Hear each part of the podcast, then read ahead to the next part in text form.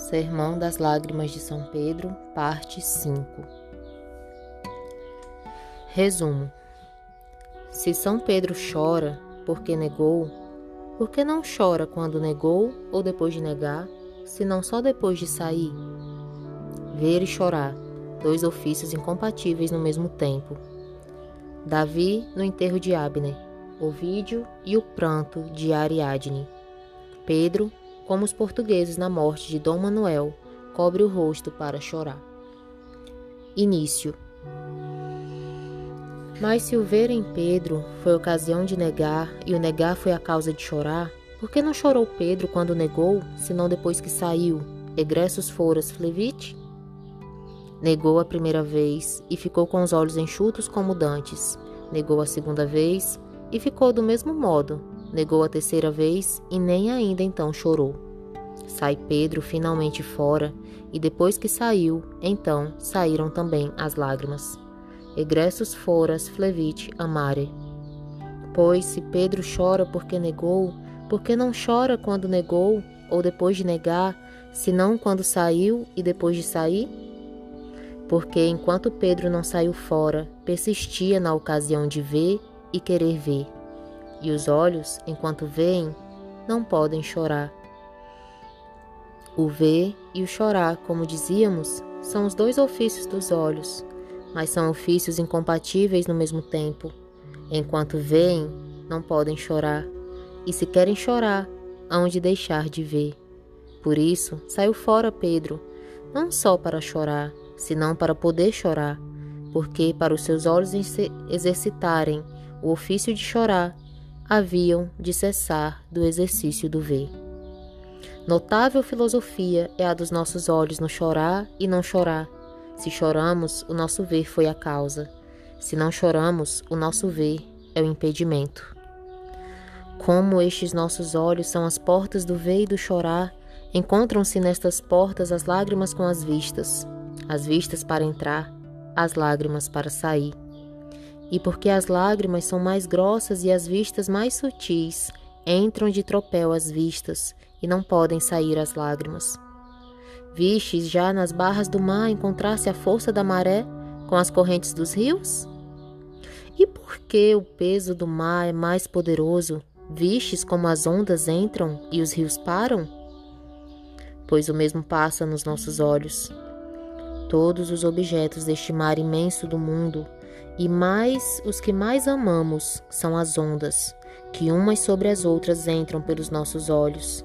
E ainda que as lágrimas dos mesmos olhos tenham tantas causas para sair, como o sentido do ver pode mais que o sentimento do chorar. Vemos quando havíamos de chorar, e não choramos, porque não cessamos de ver. Vejamos tudo nos olhos de Davi, que do ver nos deixou tantos desenganos e do chorar, tantos exemplos. Morto lastimosamente o príncipe Abner, mandou Davi que todo o exército, vestido de luto e arrastando as armas, o acompanhasse até a sepultura, e o mesmo rei o acompanhou também. Porro David sequabatur feretrum. Segundo Reis 3:31. Desta maneira, foi marchando e continuando o enterro até o lugar do sepulcro, mas ninguém chorava.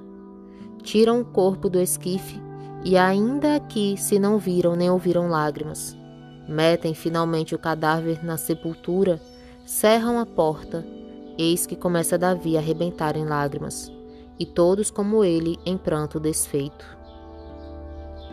Cunque sepelicent Abne, levavit David voxen suan, et flevit super tumulum, flevit autem et omnis populus.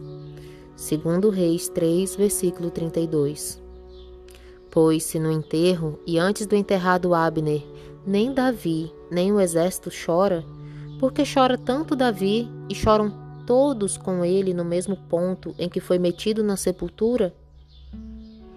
Porque no enterro e antes de enterrado viam a Abner depois de enterrado, já não o viam. Como a ação de chorar se impede pela resistência do ver, enquanto os olhos viram, estiveram represadas as lágrimas. tanto que não tiveram que ver, começaram as lágrimas a sair.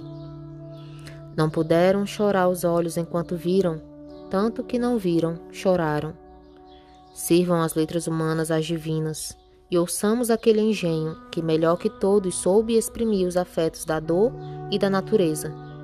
Ianque oculis ereptus eras, tum denique flevi. Ovide,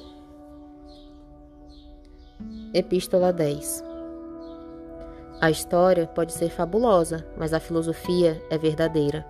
Enquanto Ariadne pôde seguir com os olhos a Teseu, estiveram as lágrimas suspensas, embargadas pela vista, mas tanto que já não pôde ver.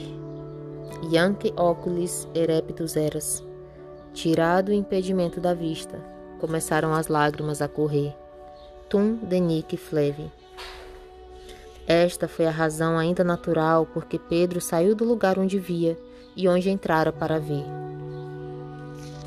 Saiu para que as suas lágrimas saíssem, et egressus foras flevit amare. Entrou para ver, saiu para chorar, porque enquanto a vista tinha entrada, não podiam as lágrimas ter saída. E para que o mesmo São Pedro nos prove a verdade desta filosofia, Diz São Marcos no texto grego, conforme a interpretação de Teofilato, que saindo São Pedro do átrio, lançou a capa sobre o rosto e então começou a chorar. Cum caput obivelacet flevit. Marcos 14, versículo 30. Para Pedro poder chorar, cobriu primeiro os olhos para não ver. Saiu para não ver o que via, e cobriu os olhos para que nenhuma coisa vissem e quando não viu, nem pôde ver, então pôde chorar. E chorou. Flevite. O pranto mais público que se viu na nação portuguesa foi quando chegaram à Índia as novas da morte de El Rei Dom Manuel, primeiro e verdadeiro pai daquela monarquia.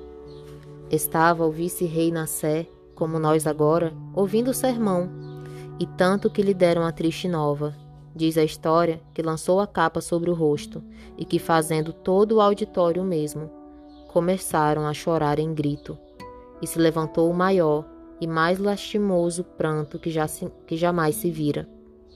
Este era o uso dos capuzes portugueses, quando também se usava o chorar.